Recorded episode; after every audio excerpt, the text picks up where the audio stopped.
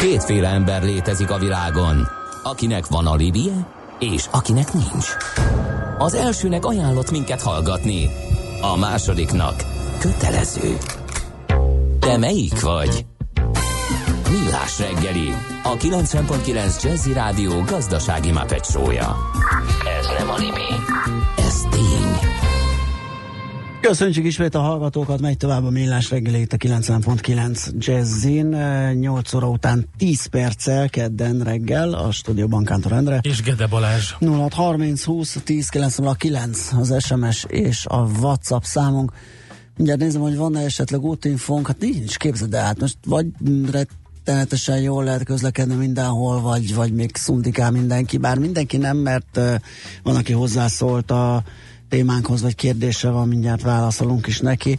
Itt van velünk továbbra is Farkas András a nyugdíjguru, és hát arról beszélgettünk, ugye, hogy egy hallgatói kérdés kapcsán itt ilyen a férfiak átlag életkora, meg várható élettartam, ugye mondtad, hogy azért ez, ez attól függ, hogy milyen időpontban készül ez, a, ez a pillanat felvétel, és ez zavarhatta meg a hallgatót, hogy nem tudja így összerakni a matekot, hogy hogyan lesz 16 év a várható nyugdíjban töltött idő, ha 72 év a várható élettartam, és 64 év a nyugdíjkorhatár. Igen, ez egy tipikus, uh, Aha, na, nagyon, na, nagyon sok olvasóm is kérdezi mindig ezt tőlem. Lényeg az, hogy különböző életkorod pillanatban mérjük a, a további hátralévő várható élettartamot. Tehát az, ami a 72 év a férfiaknál Magyarországon, az a születéskor várható élettartam. Tehát ha most 2018-ban születik egy kisfiú, akkor neki 72 év a várható átlagos élettartama de ha már elért valaki valamilyen kort, mert 10 éves Igen. korban is más, uh-huh. 20 éves korban is más, mi arról beszélünk, hogy amikor a 63-64. életévét betöltötte egy férfi, tehát addig nem halt meg, akkor még mennyi a további várható élettartama, és ez az a bizonyos 16-17 év, amiről beszéltünk. Tehát ilyenkor nem szabad a születéskor várható élettartammal számolni, hanem a 63-64 éves korban várható további élettartammal lehet csak számolni. Ennek kapcsán van még egy nagyon szomorú összetevő is, mert most arról beszélünk, beszélünk, hogy várható élettartam, és feltételezzük, hogy ez mind egészségben telik el. Ja, hát igen. Sajnálatos az módon Magyarországon nagyon fontos. hátul kullogunk a, uh-huh. az uniós ranglistában az egészségben várható uh-huh. élettartam tekintetében.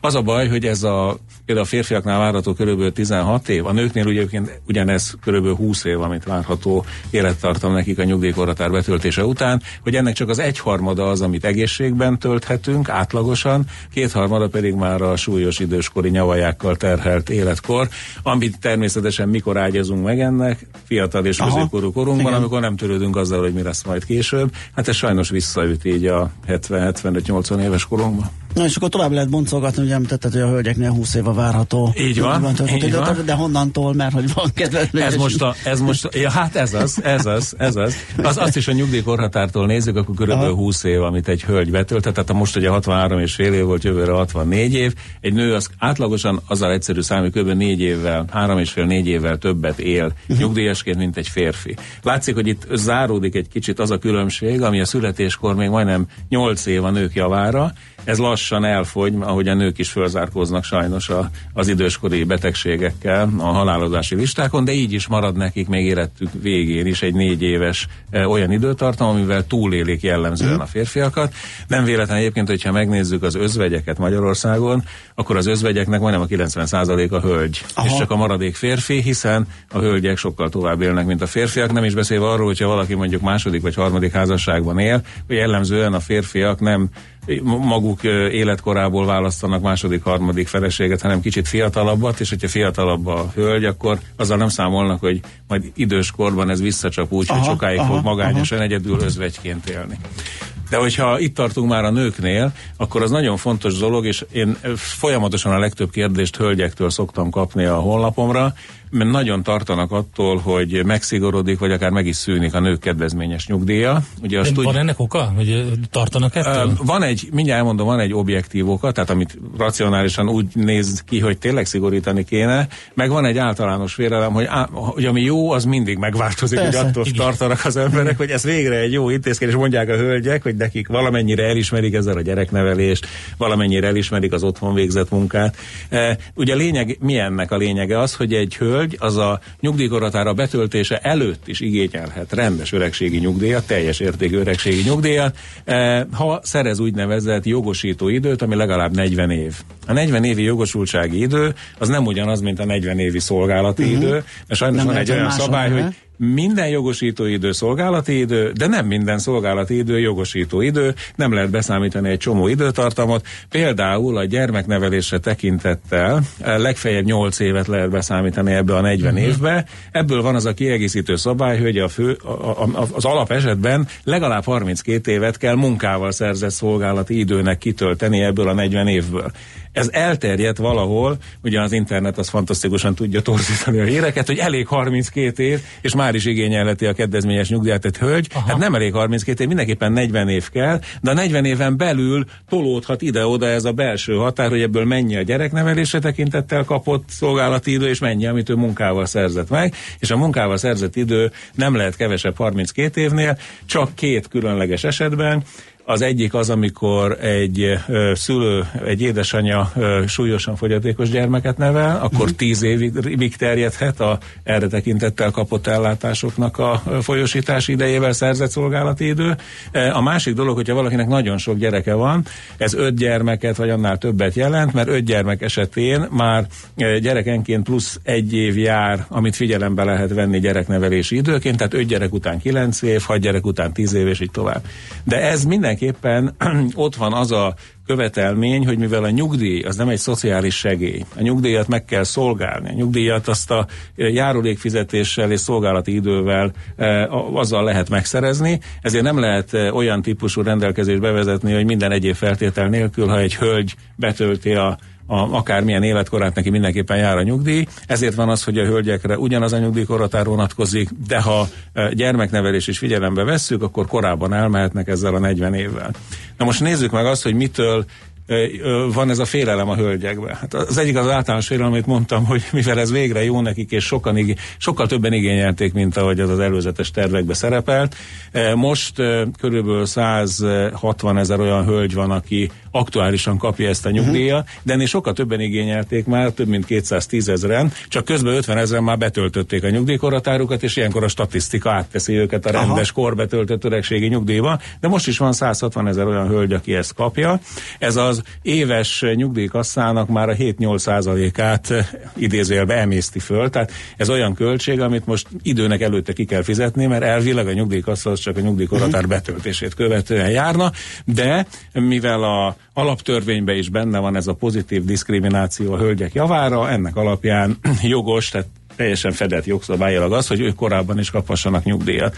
De nem 10-20 ezeren vannak ilyen hölgyek, hanem 160 ezeren, és mivel most megy még nyugdíjba, tehát most van a nyugdíjkorhatár közelében a Ratkó korosztálynak a, az összes évjárata, az uh-huh. 52 és 56 között, sőt kicsit 57-ben születetteket is még ide lehet számolni. Ezek mind nagyon nagy létszámú korosztályok, és van, aki már a ö, nyugdíjkorhatár betöltés előtt két-három-négy évvel is eléri a hölgyek közül ezt a 40 évet, és emiatt sokkal nagyobb a terhelés a nyugdíjkasszán, mint az korábban tervezve volt. Ez nem jelent különösebben nagy problémát, igazán működhetne ez a rendszer nagyon hosszú távon is, és, és itt van az a bizonyos racionális indok, amit mondok. Tudjuk, hogy emelkedik a nyugdíjkorhatár fél évekkel minden évben. Ugye most jövőre a 63 és fél évről fölmegy 64 évre aztán utána 64 és fél év lesz az 56-ba születetteknek. Az 57-be mm. és mhm. utána születetteknek pedig Tehát a 65 év. Nem kell kifizetni, abból lehet fedezni. Bocsánat, ezt. csak azt akarom mondani, mm. hogy mivel egyre magasabb lesz a nyugdíjkorhatár, gyakorlatilag minden hölgynek bele fog férni a Aha. 40 év, mielőtt betölteni ezt az egyre magasabb nyugdíjkorhatárt, ja. még akkor is, hogyha tudjuk, hogy nem lehet beszámítani például a felsőfokú végzettségnek, a, a felsőfokú tanulmányoknak az idejét, azt nem lehet beszámítani a nők kedvezményes nyugdíjába, és emiatt aztán nagyon sok hölgy ezt nehezményezte is, hogy, hogy miért ismerik el csak a nem felsőfokú végzettségű nőknek a munkáját, meg a gyereknevelését, hiszen a felsőfokú végzettségű nők is ugyanannyi dolgoznak, ugyanígy gyereket nevelnek, sőt a magasabb végzettség egészségűek, jobb anyagi állapotban levők még többet is átlagosan. Nagyon érdekes a gyerekszám megoszlás Magyarországon. De lényeg az, hogy az az objektív oka annak, hogy tartanak a hölgyek az esetleges szigorítástól, hogy lassan már minden hölgy belefér, hogy elmenjen kedvezményes nyugdíjba, hiszen ahogy nő a várató, és nő a nyugdíjkorhatár, úgy egyre többen esnek bele abba, hogy a 40 év az már nem 65 éves korukban, már 62 éves korukban mondjuk teljesül. És ez igazán teljesen ellentétes a nyugdíjrendszer logikájával, aminek a lényege az, hogy ahogy öregszik a társadalom, nyilvánvalóan akkor fenntartható egy nyugdíjrendszer, hogyha idősen, eh, tehát egyre idősebben mennek Igen, el az emberek nyugdíjba. Mert ne felejtsük el, hogy nem csak az a baj, illetőleg dehogy baj, ez, ez egy nagyon pozitív fejlemény, hogy egyre e, hosszabban élünk időskorunkban. Ugye ez egy nagyon nagy terhelés jelent a rendszerre, mert ha belegondolunk mondjuk száz évvel ezelőtt, amikor 46 év volt a születéskor várható élettartam, uh-huh. ami most ugye 72 a nőknél meg 79-80 körül van már, eh, akkor a, az az ember, aki megélte az akkori 65 éves nyugdíjkorhatárát, akkor ő sokkal rövidebb ideig élt aztán nyugdíjasként. Tehát gyakorlatilag néhány éves volt Aha. az átlagos nyugdíjas időtartam, most meg két évtizedes, másfél évtized a férfiaknak, két évtized a nőknél az átlagos nyugdíjas élettartam. Ez rettenetesen terheli persze a nyugdíjkasszát. És hogyha megnézzük azt, hogy közben a fiatalok, középkorúak létszáma arányaiban egyre kevesebb, tehát egyre több az idő, ez, az, ez a bizonyos idősödés, amiről beszélünk, a társadalom előregedése, akkor egyre kevesebb embernek kell egyre több ember ellátmányát biztosítani a járulékfizetésen keresztül. Persze lehet itt százféle dolgot behozni, hogy a termelékenység nő, meg ahogy a GDP nő, meg ahogy az Persze, de ez a két demográfiai probléma de sajnos alapvetően ez, ez alapvetően megvan, és attól függően, hogy most éppen jó állapotban vagyunk, mert most nőnek a bérek, nő a GDP, most nincs nagy gáz. Na de hát emlékezzünk vissza 2008-ban mi volt. Tehát a, a, gazdaság az ciklikus, nem lehet folyamatosan arra számítani, hogy egyfolytában csak megyünk fölfelé, mint egy rakéta, mert még a rakéta is visszaesik egy idő után. Tehát lényeg az, hogy a nyugdíjkasszának súlyos gondjai lehetnek majd a jövőben, és jelen pillanatban az, hogy egyre több hölgy egyre fiatalabban. Ezt nem próbálják be... majd úgy orvosolni, hogy beválik a félelme a, ez a hölgyeknek, vagy azoknak, akik azt mondják, hogy nekünk most egy szerencsés helyzet adódik, és lehet, hogy egy kicsit mondjuk ezt megvágják, ezt a szerint, hogy kitolják a, a... Arról már régen van plegyka, de egyelőre szerencsé. Na, e, e, tehát kezdem azzal, hogy ez a változás, amikről beszélek, az nem érinti a jelenlegi szabályozást, tehát idén is és jövőre is ugyanúgy a 40 éves jogosító idővel mehetnek el a nők nyugdíjba, tehát megnyugodhatnak, hogy aki idén vagy jövőre teljesíti a feltételeket, az elmehet simán ebbe biztos. a nyugdíjba. Hogy aztán mi lesz, azt majd uh-huh. meglátjuk. Általában a, a, ugye nagyon egyszerű követni, hogyha nem akarják megszüntetni politikai okokból nyilván a nők kedvezményes nyugdíját, mert túl nagy lenne az ellenállás vagy a rossz hangulat, akkor nagyon egyszerűen azt kell mondani, hogy nem 40 év, hanem 41 év vagy 41 uh-huh. Mhm. és fél év kell ahhoz, hogy ezt igénybe lehessen venni, akkor a mai helyzetet tartják szinten. Tehát akkor uh-huh. nem, nem engednek be 10-20-30 ezerrel több hölgyet a jogosultak közé, hanem akkor a mai szinten tartják. Természetesen ez egy megoldás lehet. A másik megoldás az, amiről nagyon sok nyugdíj szakértő ö, ö, tanácskozik, meg javaslatot is tett ilyenekre, hogy vissza kéne egy kicsit hozni a volt rugalmasabb ö, uh-huh. nyugdíjkorhatárt, mert jelen pillanatban nagyon merev a rendszerünk. Ugye egy férfinak az égvilágon semmilyen lehetősége uh-huh. nincs a korhatár betöltése előtt nyugdíjba menni, ami nagyon hátrányosan érint egy csomó ö, ö, társadalmi réteget természetesen. Ráadásul, hogyha még az 55-64 közötti korosztálynak még a munkaerő kedvezménye is megszűnik, a szocó kedvezménye a foglalkoztatóknál, akkor ők tényleg olyan helyzetbe kerülhetnek, hogy nyugdíjat még nem igényelhetnek, munkát iszonyú nehezen tudnak szerezni, vagy nincs. Aha. Segélyezés, azt tudjuk, Aha. hogy dráma olyan alacsony, és akkor gyakorlatilag vegetálnak éveken keresztül a férfiak. A nőknél legalább van egy ilyen, ez egy, tehát ez egy társadalmi szellep is ez, hogy korábban elmehetnek nyugdíjba. Tehát ami a javaslat lenne, hogy jelen pillanatban a nők kedvezményes nyugdíjával nyugdíj szakmai szempontból az a legnagyobb baj, hogy nem tartalmaz a nyugdíjuk úgynevezett máluszt. Vagyis nem lesz kisebb a nyugdíj egy picivel, amiatt, hogy ők elmennek a nyugdíjkorhatáruk betöltése előtt. Régen, amikor voltak korengedményes korhatár előtti nyugdíjak, akkor azt mindig úgy számolták ki, hogyha elmentem mondjuk 5 évvel a nyugdíjkorhatáron betöltése előtt, akkor a nyugdíjam az mondjuk 9,6%-kal alacsonyabb volt, uh-huh. mint amit kaptam volna, ha várok, amíg uh-huh. betöltöm a nyugdíjkorhatárt. A nőknél nincs ilyen, tehát ők teljes nyugdíj, ugyanúgy kell kiszámolni a kedvezményes nyugdíjat, mint a korbetöltött öregségi nyugdíjat. Az egyetlen különbség az, hogy egy pár évnyi szolgálati idővel nyilván rövidebb az időtartalom, amit figyelembe vesznek, de egyébként minden ugyanolyan, mint hogyha betöltötték volna a nyugdíjkorhatárt, emiatt a terhelés jóval nagyobb a rendszeren, mint az logikus lehetne, vagy elfogadható lehetne, és ezért javasolják azt sokan, hogy hozzuk vissza egy nagyon jól kiszámolt módon, tehát az aktuáriusok, a biztosítás matematikusok ezen gyönyörűen e, tudnak e, számol, számolásokat végezni, hogy megfelelően kisebb nyugdíjakat, de lehessen igényelni mondjuk a nyugdíjkorhatár betöltés előtti öt évben, hogy például a férfiak ne, ne, ne legyen ennyire kiszolgáltatott a helyzete, mint most, valamint ne beszél, vagy beszéljünk azokról a hölgyekről is, akiknek nincs meg a 40 év, noha egyéb például azért, mert egyetemi végzettségűek később kezdtek el dolgozni, és nem igényelhetik ezt a kedvezményes nyugdíjat, pedig egyébként minden feltételnek megfelelnének, de nem 40 évük van, hanem mondjuk csak 38, és mire meg lenne a 40, már betöltik a nyugdíjkorhatárukat. Tehát egy, egy társadalmi igaz igazságosságot be lehetne hozni a rendszerbe azzal, hogyha nagyon jól kiszámítva egy ö, olyan málusz rendszerrel, tehát egy ilyen minél korábban megyek nyugdíjba, annál kisebb nyugdíjra leszek jogosult típusú megfontolással, föl lehetne ajánlani ezt a társadalom érintett tagjainak, hogy akartok, elmentek nyugdíjba, de azzal, hogy akkor kisebb Aha, nyugdíjat kell teljesen. életetek végéig élvezni. Nagyon sokan választanak ezt a rendszert. Uh-huh. Jó, zenéljünk egyet, aztán még uh, a Nézzük meg, van egy kérdés, igen, a uh, Van kérdés, de azt is majd a hírek okay, után szuper. beszéljük meg. Farkas András lesz itt velünk továbbra is a nyugdíjgurú.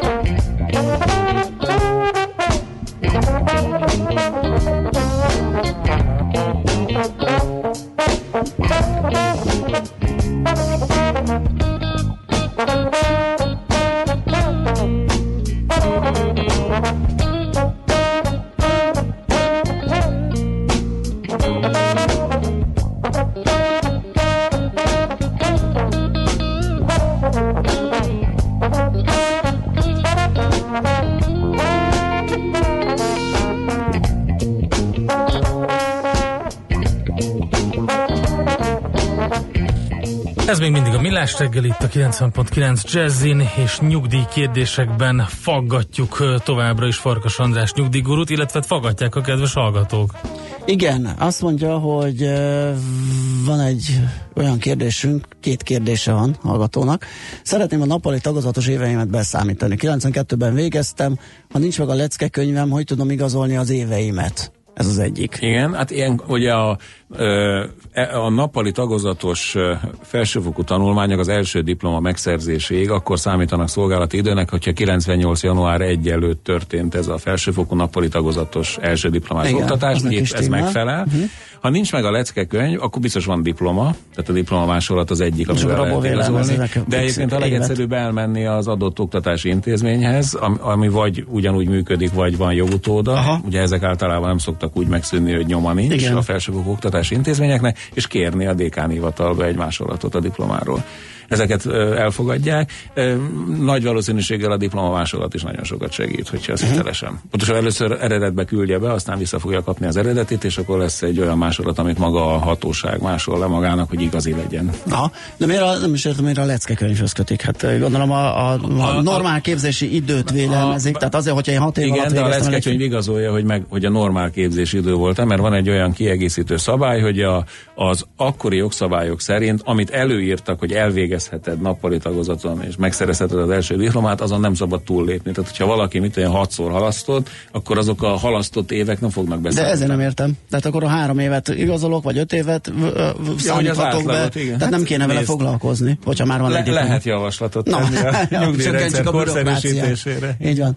És akkor a másik fele, hogy van-e valami változás a kötelező mag, magányugdíjjal? Lát-e valami pici reményt arra, hogy a bemaradt pénzekhez hozzájussunk, Igaz az, hogy még a nyugdíjkorhatárt elérők sem jutnak hozzá ez a megtakarításhoz. Ugye ez ez már nem... csak részben igaz. Uh-huh. Uh, ugye négy magánnyugdíjpénztárunk működik még, összesen olyan kb. 57 ezernél tart most a taglétszám, és szépen fizetik is a, ugye most már önkéntes tagdíjakat.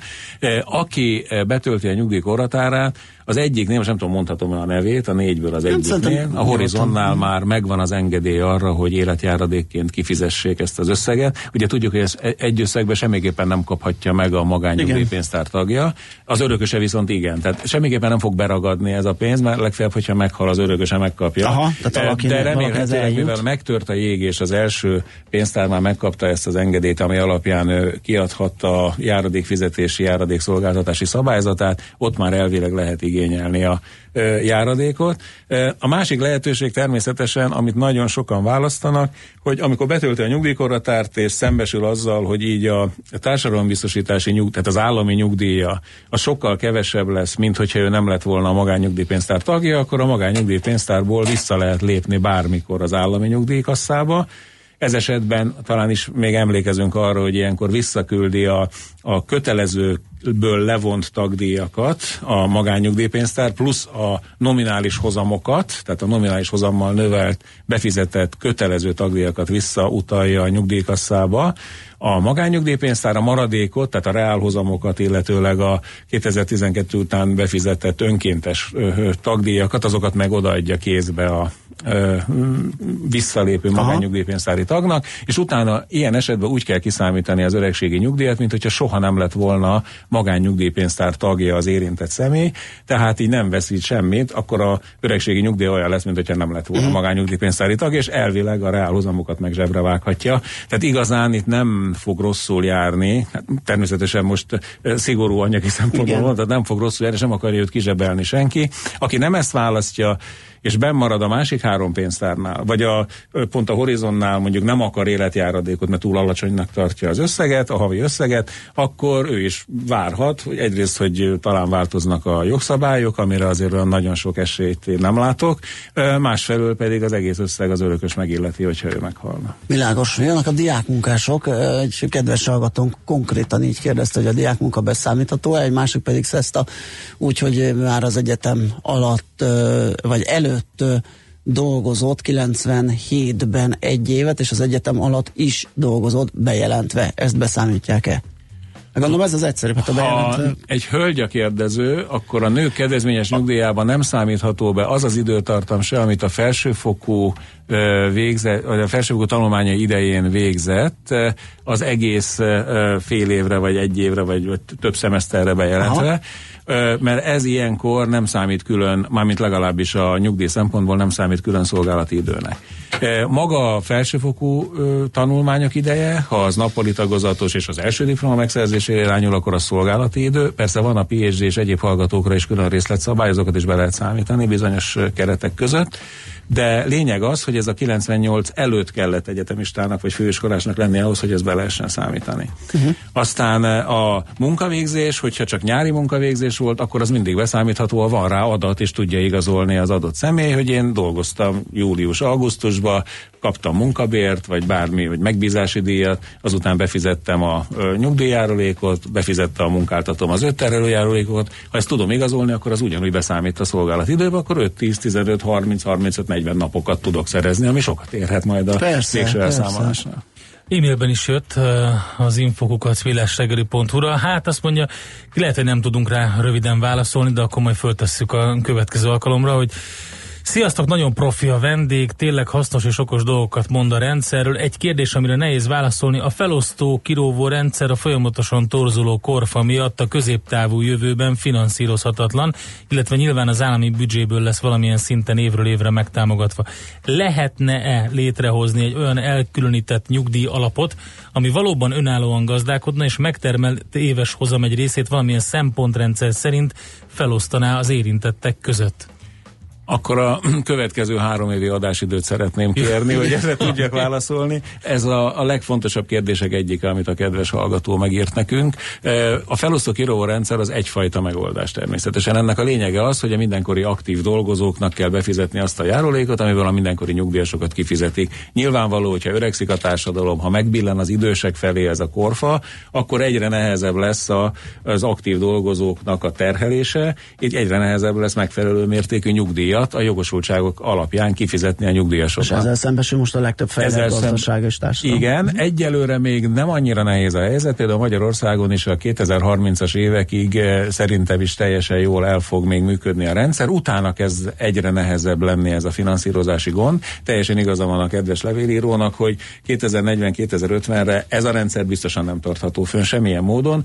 Természetesen ez nem azt jelenti, hogy nem lesz nyugdíj, azt jelenti, hogy egyre kisebb lesz a nyugdíj. Tehát egyre kevesebbet lehet. Ez pont ez, a, Hát igen, természetesen, nem, nem ez, baj, ezért igen. talán, nekünk kell talán ebben a műsorban Persze, nem, nem, baj, ne, nem uh, anatéma előhozni azt, hogy nyugdíjelőtakarékosság, hogy öngondoskodás. Igen, Sajnos igen. jönnek, ugye ne felejtsük, hogy közben ott van a kötelező szülőtartás, az én örökzöld témám. Uh-huh. Még nem érzi a társadalom ennek a súlyát, de uh-huh. egyszer eljön az idő, uh-huh. amikor a egyre több kis nyugdíjas szülő kénytelen lesz igen. követelni a gyerekétől, hogyha esetleg ő önmagától nem segít, neki olyan helyzetbe kerül, hogy nem tud megélni. Igen. Tehát sokféle megoldás van. Az, hogy egy önálló nyugdíj alapot létrehoz, hát erre volt ugye sokféle kísérlet Magyarországon is, eleve a magányugdíjpénztári rendszer is egy tőkefedezeti lábat hozott volna be, hogy legalább két lábon álljon ez a szerencsétlen kötelező rendszer. Úgy néz ki, hogy ez most nem működik. Egyébként nem csak nálunk, hanem mindenhol szembesültek azzal, hogy túl sok pénzt vesz ki az aktuális kasszából az, hogy két felé kell irányítani a kötelező járulékokat, el kell tartani az egyre több nyugdíjast is, meg még a, a magányugdíjpénztár vagy hasonló tőkefedezeti rendszerbe is kell nyomni pénzt, ezért aztán a adóbevételeket kezdte el nyomasztani ez a, ez a társadalmi feladat. Természetesen mindig lesz valamennyi pénz, attól nem kell félni, hogy nem lesz egyáltalán nyugdíj, attól kell félni, hogy egyre kevesebb lesz ez a nyugdíj, és egyre kevésbé tudja nem hogy a megszokott, hanem a minimálisan elvárható életszínvonalat biztosítani. Igen, ú, micsoda cizellát kérdések. A szakközép iskolás nyári gyakorlat beleszámít a nyugdíjba. A, ráadásul ez beleszámít, a kötelező nyári szakmai gyakorlat, az még a nők kedvezményes nyugdíjába is beszámít, Azt képzeljétek el. Benne. Tehát ez nagyon fontos. A szakközépiskolás és a szakmunkás tanulónak a kötelező nyári szakmai gyakorlata az kétségkívül szolgálati és jogosító idő. Természetesen tudni kell igazolni. Elvileg ezekről van adat eleve a TB nyilvántartásaiba, de ha mégse, akkor a sulihoz vissza kell menni, vagy a jogutódjához és kérni igazolást. Kata kérdezi, sziasztok, a kb. 10 éve instandolt összegek sehová sem számítanak. E, volt egy ígéret akkor, hogy, igen, hogy majd lesz abból egy egyéni számla, meg nem tudom. Ez egy nagyon érzékeny téma, ez az. ugyanis a valóság az, hogy ezek a pénzek visszaáramlottak a központi nyugdíjkasszába, és hozzájárulnak ahhoz, hogy fenntartható a nyugdíjrendszer ma még. Uh-huh. És legalább 2030-ig úgy néz ki, hogy fenntartható is marad. Aha, Ennek a legfőbb oka, valahova, igen. legfőbb oka nem az az a 3000 milliárd forint, amiről mindig beszélünk, hanem az az évi 4-500 milliárd, ami most újra a nyugdíjkasszába megy, mint kötelező nyugdíjárulék, és nem a magánnyugdíjkasszára. Uh-huh. Tehát emiatt fenntartható uh-huh. lényegében a rendszer, plusz amiatt, hogy megszűntek a korhatár előtti meg korengedményes nyugdíjak annak idején. Szerintem ő arra azt, kérdezett, hogy ő neki, ami ott volt egyébként, az, azt, az beszámít-e valami? Beszámít majd úgy, hogy úgy kell kiszámítani az öregségi nyugdíjat a visszalépett magánnyugdíjpénztári tagoknak, mint hogyha sose nem lettek volna tagjai a magánnyugdíjpénztárnak. Mennyivel csökken az állami nyugdíj, ha igénybe veszem a magánnyugdíjat? Erre van egy külön képlet, elég bonyolult, a a, ha val, érdekli a kedves hallgatót, akkor meg tudja nézni a 97. évi 81. törvény a társadalombiztosítási nyugellátásról szóló törvény, és annak az első számú mellékletébe találja meg ezt a magánnyugdíjpénztári szorzót. Ennek a lényege az, hogy gyakorlatilag az állami nyugdíja az a 75-80 százaléka lesz csak annak a nyugdíjnak, amit akkor ö, kapna, hogyha nem lett volna magányugdíjpénztár tagja, és a maradékot kell a magányugdíjpénztári egyéni számláján lévő összegnek fedeznie, amit vagy fedez, vagy nem. Ugye ilyenkor áll az a helyzet De ezt elő, nem vizsgálja senki? Tehát a, Hát a, a- a, csökkentett a- nyugdíj az akkor is az annyi- csökkent egy lesz. nyugdíj, a, a, tehát hogyha én nem lépt, a magányugdíjpénztári tag vagyok, nem léptem vissza az állami nyugdíjrendszerbe, akkor automatikusan ezt a kisebbítő szorzót alkalmazni kell, ami mondom ilyen 75-80 százalékosra hozza ki az állami nyugdíjat, és a többiért mehetek a magányugdíjpénztáramhoz. Ha szerencsém van, akkor már tudok járadékba fölvenni pénzt, ha nem, akkor csak imádkozom, hogy majd legyen valami változás. Özvegyi nyugdíj van még férfiaknak, miért nincs? Hogy ne lenne, és a férfiaknak is van, Igen. persze, hogy van. Hát hogy ne lenne ez? se. A, de fér, azoknak a férfiaknak van, akinek meghalt a felesége. Tehát, hogy önmagában. Az özvegyi nyugdíj az sajnos szomorú eseményektől függ, amikor a, a, ráadásul a házastársnak és az élettársnak is jár bizonyos feltételek között özvegyi nyugdíj, sőt, még az elvált házastárs is, hogyha a elvált házastársától ő kapott ö, háztart, házastársi tartást az élete végéig, akkor még az elvált ö, házastárs is jogosult rá. De az alapszabály az, hogyha meghal a egyik házastárs, most egyszerűség kedvéért nevezzük házastársnak, tehát hogyha meghal a házastárs, akkor kiszámítják, és még nem volt nyugdíjas, akkor egy elméleti nyugdíjösszeget megállapítanak Aha. neki, a törvény tartalmazza ennek a kiszámítási algoritmusát, ha pedig már nyugdíjas volt, akkor a nyugdíját veszik alapul, és ennek a meglevő vagy számított nyugdíjnak a 60%-a lesz az úgynevezett ideiglenes özvegyi nyugdíj, ami egy évig jár a házastárs halálától számítva. Ha később igényeljük, akkor visszamenőleg még megkaphatjuk, de legfeljebb 6 hónapra, tehát ilyenkor a, Ja, gyász, egy év? a gyász szörnyű sújtása Mhm. alatt is minél előbb intézkedni kell az özvegyi nyugdíj iránt, ezt kérni kell, ez nem jár hivatalból. Ha egy év letelt, akkor ez megszűnik ez az ideiglenes özvegyi nyugdíj, és akkor élet föl, ilyen neve van, hogy özvegyi nyugdíj feléledése, ami azért elég morbid, hogy vele gondolunk. Lényeg az, hogy az özvegyi nyugdíjat akkor kaphatja újra az özvegy, hogyha vagy már betöltötte a nyugdíjkorhatárát, tehát már uh-huh. öregségi nyugdíjra jogosult, vagy megváltozott munkaképességű, és legfeljebb 50%-os az egészségi állapota, vagy árva ellátásra jogosult gyerekeket nevel a párja uh-huh. révén, amit a párja révén ár, árva ellátásra jogosultak a gyerekek, legalább kettő, ha egészségesek, vagy hogyha van egy fogyatékkal élő, vagy tartósan beteg gyereke, aki árva ellátásra jogosult, akkor is jár neki ilyen özvegyi nyugdíj, de ennek az összege már csak 30%-a annak a nyugdíjnak, vagy ami megillette, vagy megillette volna az elhunyt házastárs. Világos, hát be kell zárnunk az online vagy öm, öm, azonnali ilyen nyugdíj tanácsadó irodánkat, mert nem az, mert elfogytak a kérdések, hogy elfogyott. Gondolom, egyre többet láttok, Egyre azt látom. Igen, hogy a nyári időszakban később ébrednek a Nyug, hallgatók. és- nyugdíjguru.hu-n lehet tovább most nagyon- nagyon meg záporoznak, kérdéseket de- feltenni még az Andrásnak. De úgyhogy- muszáj elengednünk. Köszönjük szépen, hogy ismét itt jártál nálunk. Én is örültem. Hívunk köszönöm. még Farkas András, a nyugdíjguru volt itt velünk, most pedig rövid hírek jönnek. Műsorunkban termék megjelenítést hallhattak. Rövid hírek a 90.9 Jazzin. A lakossági rezsitartozások csökkennek, de a felújítási és vásárlási hitelek miatt megint nő a szegény háztartások adóssága.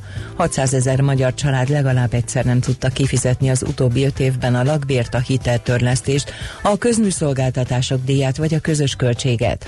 A 2016-os kis népszámlálás szerint 4 millió 21 ezer háztartás van Magyarországon, az egy évvel korábbi lakásfelmérés pedig azt mutatja, 15%-nak volt valamilyen hátraléka. Emelkedett a miniszterek vére a legtöbb tárca vezetői egyforma mértékben, de ketten közülük a jövőben a korábbi fizetésük többszörösét vihetik haza, szúrta ki a hvg.hu. Bártfai Máger Andrea az állami vagyonért felelős tárca nélküli minisztere, és Süri János paksi bővítésért felelős tárca nélküli miniszter fizetése ugyanis korábban egyaránt 1 millió 100 ezer forint volt, most 5 millió forintot keresnek majd havonta. A miniszterelnök korábban cáfolta, hogy lenne 5 milliós fizetés. Hajóutakat is lemondtak a Duna extrém alacsony vízállása miatt. Az árufuvarozók kapacitásuk egyharmadát tudják csak kihasználni. Van, ahol a rakományt ki kell pakolni és teherautókon viszik tovább. A kis Dunán csak Szentendréig mennek és csak a nagy Dunákban lehet Visegrádra, illetve Esztergombáig jutni. A Budapestről indulókat átszervezték Komáromba, a szállodahajók is csak odáig tudnak közlekedni. Alma termesztők tiltakoztak Szabolcsban az alacsony felvásárlási árak miatt. Tegnap reggel mintegy 500 gazda állta el az ország legnagyobb alma feldolgozó üzemének bejáratát. Az Anarcsi üzemben 13 forintot adnának csak a Nia alma kilójáért. A gazdák szerint ez az összeg még a kiadásaikat sem fedezi. Ismét ingyenesen vonatozhatnak a fiatalok, ősztől újabb 10.018 évesnek lesz lehetősége arra, hogy bejárja Európát vonattal. Az MSZP európai parlamenti képviselője a Szigeten azt mondta, hogy az Unió által meghirdetett Interrail programra az idén mintegy 300 magyar pályázott sikeresen. Fiatalok felgyújtottak több tucatnyi autót két svéd csak Göteborgban 88 gépkocsit tettek tönkre, illetve rongáltak meg. A várostól 70 kilométerrel északra lévő Trollhattamban Hasonló incidensek történtek, ráadásul ott a randalírozó fiatalok kővel dobálták meg a rendőröket. A hatóságok egyelőre nem tudják, hogy összehangolt volt-e a két városi akció. 6,4-es erősségű földrengés volt Alaszkában, a mozgás epicentruma 80 kilométerre volt az első lakott településtől, ahol néhány ház súlyosan megrongálódott, több száz embert pedig ki kellett telepíteni. Az erős földrengés több utórengés is követte, de a környéken húzódó gáz és olajvezetékek nem sérültek meg. Végül az időjárásról erős széllel hideg front érkezik, amely a nap folyamán elsősorban a Dunántúlon és a középső ország részben okozhat záporokat, zivatarokat. Helyenként felhőszakadással, viharos széllel kísért heves zivatarokra is számítani kell. A hőmérséklet jelentősen nem csökken, 26-31 fok várható. Na, a hírszerkesztőt László B. Katalint hallották hírek legközelebb fél óra múlva. Budapest legfrissebb közlekedési hírei, itt a 90.9 jazz Budapesten baleset nehezíti a közlekedést a Hungária körúton, a Rákóczi híd felé a kacsó úti felüljáró előtt a külső sávban. Tart a helyszínen és a Megyeri úton a Vasgereben utcánál a befelé vezető oldalon. A Hermina úton a Kóskáról sétálynál minden irányban sávlezárásra számítsanak vízvezetéképítés miatt. A Könyves körúton tart a villamospálya felújítása. A Gyáli útra az Üllői út felől csak egy sávon, a Gyáli útról a Rákóczi híd felé pedig két sávon lehet kanyarodni. Az Üllői útnál visszállt az eredeti forgalmi rend. Az egyes villamos helyett a Népliget és a Közvágóhíd között autóbusszal utazhatnak. Pongrácz Dániel, BKK Info. A hírek után már is folytatódik a millás reggeli. Itt a 90.9 jazz Következő műsorunkban termék megjelenítést hallhatnak.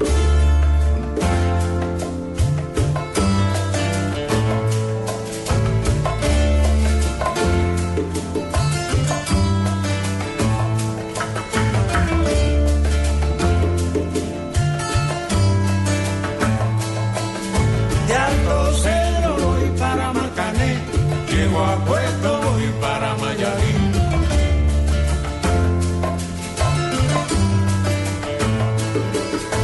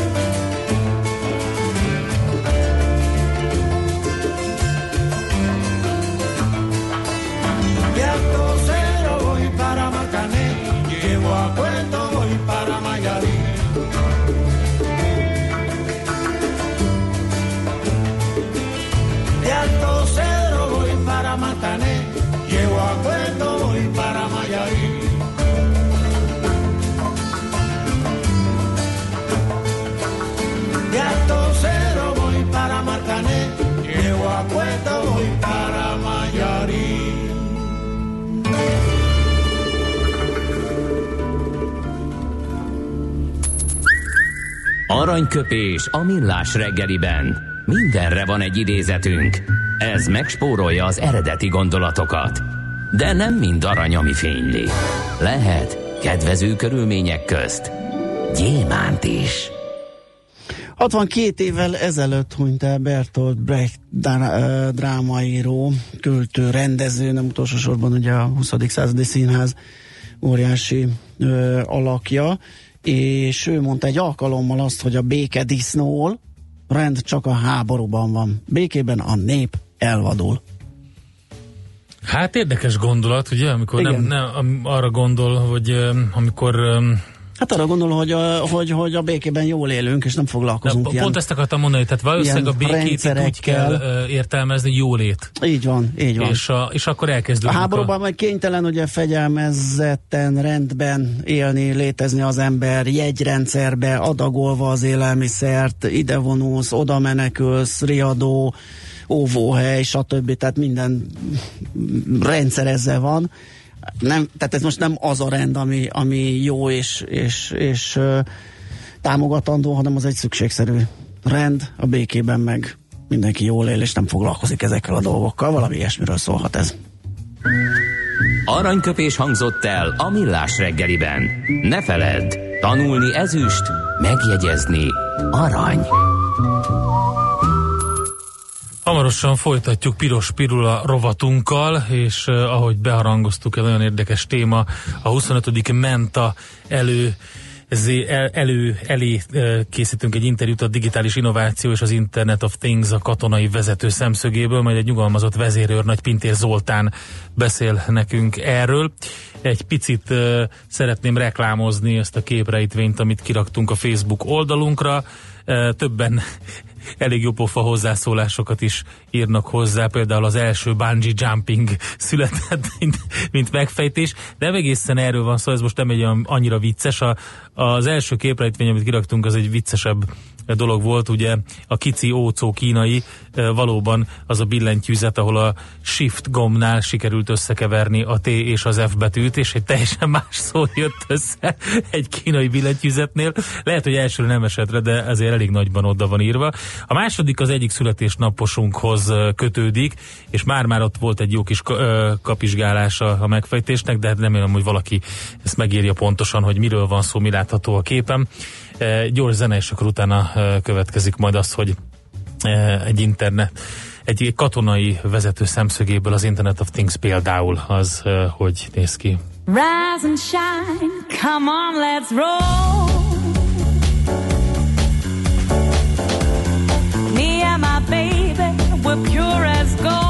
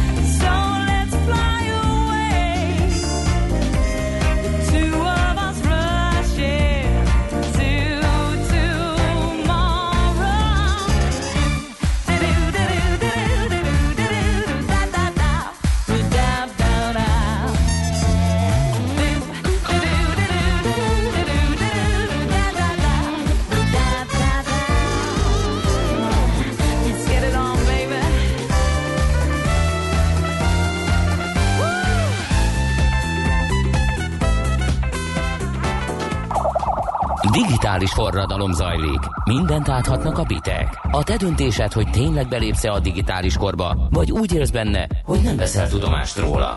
Ébredj fel, eljött a gazdaság és a társadalom digitális transformációja. Még nem érted? Segít a Piros Pirula, a millás reggeli digitális gazdaság rovata. Szakmai partnerünk az Informatikai Vállalkozások Szövetsége. Mert a digitális az új normális. Na, hát ahogy azt Endre bearangozta, hogy ez a 25. Menta, ami közeleg, ez az IVS nagy eseménye, már negyed százada rendezi meg a Mentát, a menedzser találkozót. Erre most az idén szeptember 13-án és 14-én kerül sor a Sárvádi uh, Spirit Hotelben. És az egyik nagyon várt előadás az a haderő digitalizációjáról szól, és Pintér Zoltán nyugalmazott vezérőr nagy lesz az előadója, aki most a telefonunk túlsó végén várakozik. Jó reggelt kívánunk! Jó reggelt, üdvözlöm a hallgatókat. Na hát én úgy látom az előadás szinopszisából, hogy itt három fő területre uh, fókuszál majd az előadásában, hogyha itt haderő digitalizációról van szó. Ugye itt kibervédelem, NATO légvédelem és a, és a polgári közlekedés irányításában szerepet vállaló hungarokontroll tevékenysége az, ami a, a fő témákat adja és bejött azóta egy negyedik is. Na, az melyik? Mi lesz? Miután az amerikai jelen, alelnök bejelentette az űrhaderő létrehozását oh. az Egyesült Államokban, amelyet már évtizedek óta terveztek, és mindig úgymond a lehetséges ellenfélnek adott válaszlépésként kezelték, az akkori Szovjetunió, most Oroszország hol leszervezte, hol életre keltette, és most úgy döntöttek az amerikaiak, hogy eddig is beszéltünk ugyan arról, hogy a digitális innováció korszakában a hadviselés különböző dimenziókban zajlik, mint a levegő, szárazföld, tenger, kozmikus, és most ugye hozzávettük a kibert is. Tehát a kozmikusról már beszéltünk, de legtöbb helyen ez mindig a légierő fennhatósága alá tartozott. Most úgy döntött az amerikai vezetés, hogy létrehozza az űrhaderőt, már csak egy szenátusi, kongresszusi jóváhagyás kell, és megkezdődik az emberek toborzása és az eszközök megvásárlása. Tehát ez még bővíti majd a témát, amiről beszélni fogunk. Fú, ez nagyon izgalmas lesz, mert hát nyilván a, a legújabb technológiák, a legújabb technikák ott, ott kerülnek majd felhasználásra. Igen, bár hozzáteszem, hogy a hidegháború éveibe messze a civil szféra előtt voltunk, csak hát akkor ugye nem beszélhettünk róla, illetve teljesen titkosan zajlottak a fejlesztések, a kutatások, hiszen például az akkori Szovjetunióban teljesen külön szektorként kezelték a hadipari szektort, amiről semmit nem lehetett tudni, külön állami költségvetésből dolgozott. Uh-huh. Uh, ugye itt kibervédelem kapcsán is érdekes uh, különbségeket kell tenni, kibervédelem és kiber ellenálló képesség, illetve annak fokozása uh, területén. Mi adja a különbséget? Az adja a különbséget, és itt hagyj említsem meg az amerikai légierő hosszú távú koncepcióját, amit ők mindig 10-20 évre kiadnak, a 2010-2030-ra vonatkozó tudományos és technológiai előrejelzésükben komolyan beszélnek a, a kibervédelemről, aminek át kell menni úgymond egy kiber ellenálló képességbe, ami azt jelenti, hogy tudjuk, hogy az ellenség jelen van, de hogyha érezzük a konkrét behatolást, akkor abban a pillanatban az adott eszközünk vagy rendszerünk bizonyos elemeit átállítjuk egy másik rendszerre, egy másik modemre, tehát tudjuk, hogy ott van az ellenség, de nekünk üzemképesnek kell továbbra is maradni. Nem titok, hiszen a NATO főtitkára is többször beszélt róla, hogy van olyan nap, hogy több tucat támadás éri a NATO szervereit és a NATO digitális eszközeit. Ugye az aszimmetrikus háború hozta azt magával, hogy valamikor nagy hadseregek szemálltak egymással árkotástot is harcoltak. Most a terrorizmus és egyéb aszimmetrikus ellenfelek időszakában két-három ember is tud olyan veszteségeket és komoly problémát okozni a nagy reguláris haderőknek, amelyeket hetek, napok, sőt évek alatt is alig hevernek ki.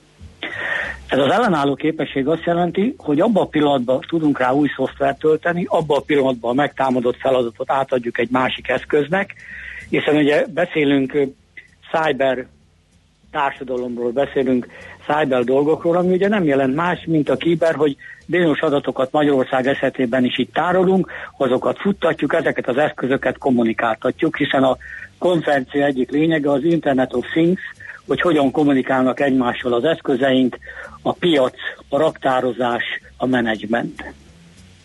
Uh-huh. Uh, hát ez nyilván ugye a NATO légvédelmi rendszerében is óriási szerepeket kapnak ezek a szenzorok és ezek az uh, internet alapú uh, összekötése ezeknek. Uh, itt, itt milyen irányokról, milyen, milyen fő témáról lehet szólni majd az előadásban? Arról lehet szólni, hogy egységesítették a NATO légvédelmet, ez egy hosszantartó folyamat, csak gondoljonak bele, hogy jelenleg Európa légvédelmét két helyről irányítják, a déli részt a spanyolországi Torrehomból, az északi részt pedig a németországi üdemből. Tehát a NATO egészét lefedő radarok, 3D-s radarok és egyébként még sok helyen analóg radarok jelei különböző szűrőkön és csatornákon mind bejutnak ezekbe a központokba, és onnan történik a légvédelem egységes irányítása. Tehát azt jelenti, hogy közel el kellett érni, hogy a valós idejű menedzsment megvalósuljon. Manapság ez már az interneten keresztül lehetséges, hogy az adatok bevitelébe és a döntéshozatalba ne legyenek egy másfél-két perces késések. A másik, annyi adat, digitális adat befolyik ezekbe a központokba, hogy ember már csak akkor tud dönteni és jól dönteni, ha ezt a számítógépek és a különböző programok segítik. Ez mellett ugye össze kell kötnünk a légvédelmet a különböző társhaderőkkel, úgy, mint a haditengerészettel, szárazfölddel, az Egyesült Államokban például a Coast partvédelemmel, Coast hogy mindenki egy cél érdekébe tevékenykedjen, és ne tegyünk egymásnak keresztbe.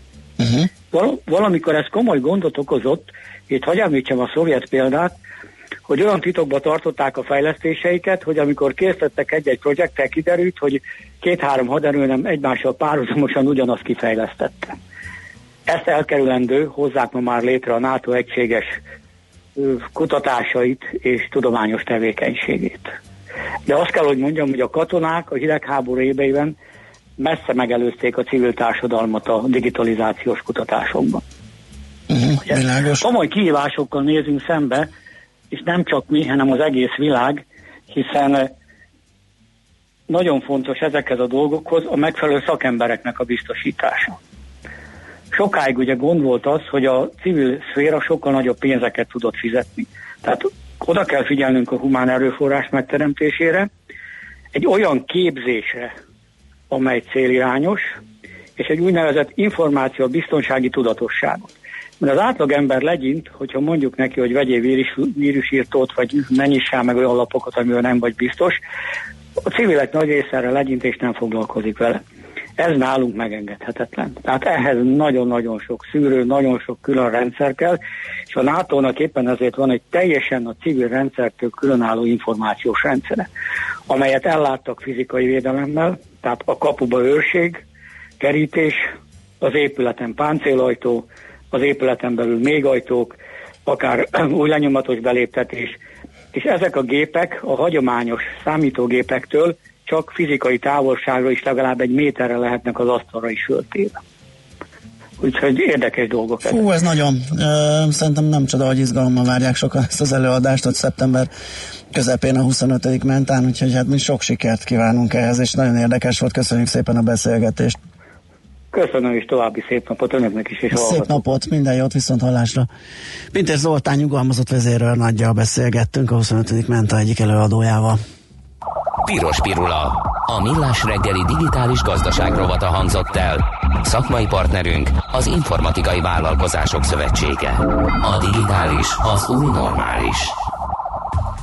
Hamarosan jön László B. Katalin a legfrissebb hírekkel, információkkal, 9 óra után pedig megyünk tovább.